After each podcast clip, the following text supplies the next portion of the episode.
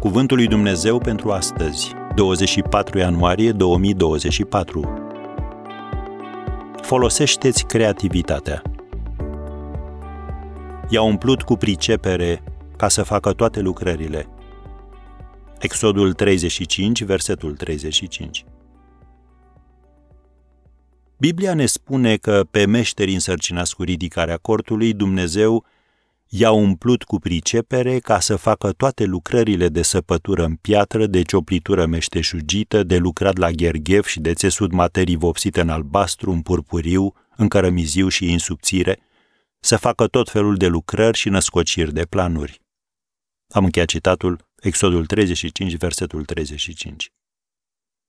Când Dumnezeu te cheamă să faci un lucru, El a pus deja în tine capacitatea de a-l duce la îndeplinire. Satan speră să nu descopere asta niciodată.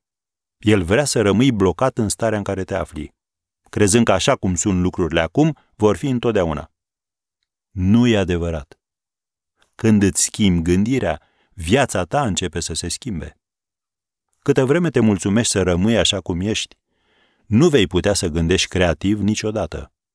Dar când iei hotărârea ca viața ta să se schimbe în bine, devii maleabil și te deschizi ca să devii mai creativ. Ca orice altceva din viața aceasta, creativitatea începe cu o idee. Apoi ideile se multiplică.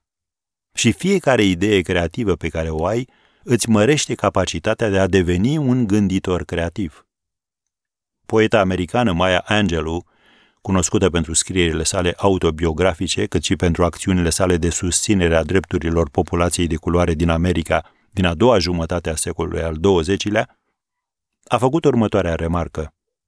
Creativitatea nu poate fi epuizată. Cu cât o folosești mai mult, cu atât mai multă creativitate ai. Din nefericire, de prea multe ori, creativitatea este mai degrabă suprimată decât hrănită. Trebuie să existe un climat în care să fie încurajate căile noi de gândire, de percepție și de interogație.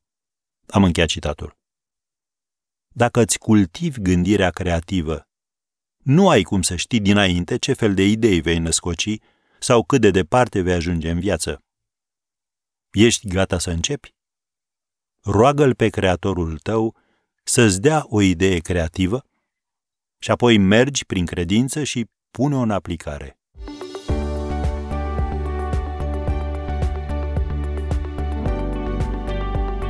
Ați ascultat Cuvântul lui Dumnezeu pentru astăzi, rubrica realizată în colaborare cu Fundația SER România.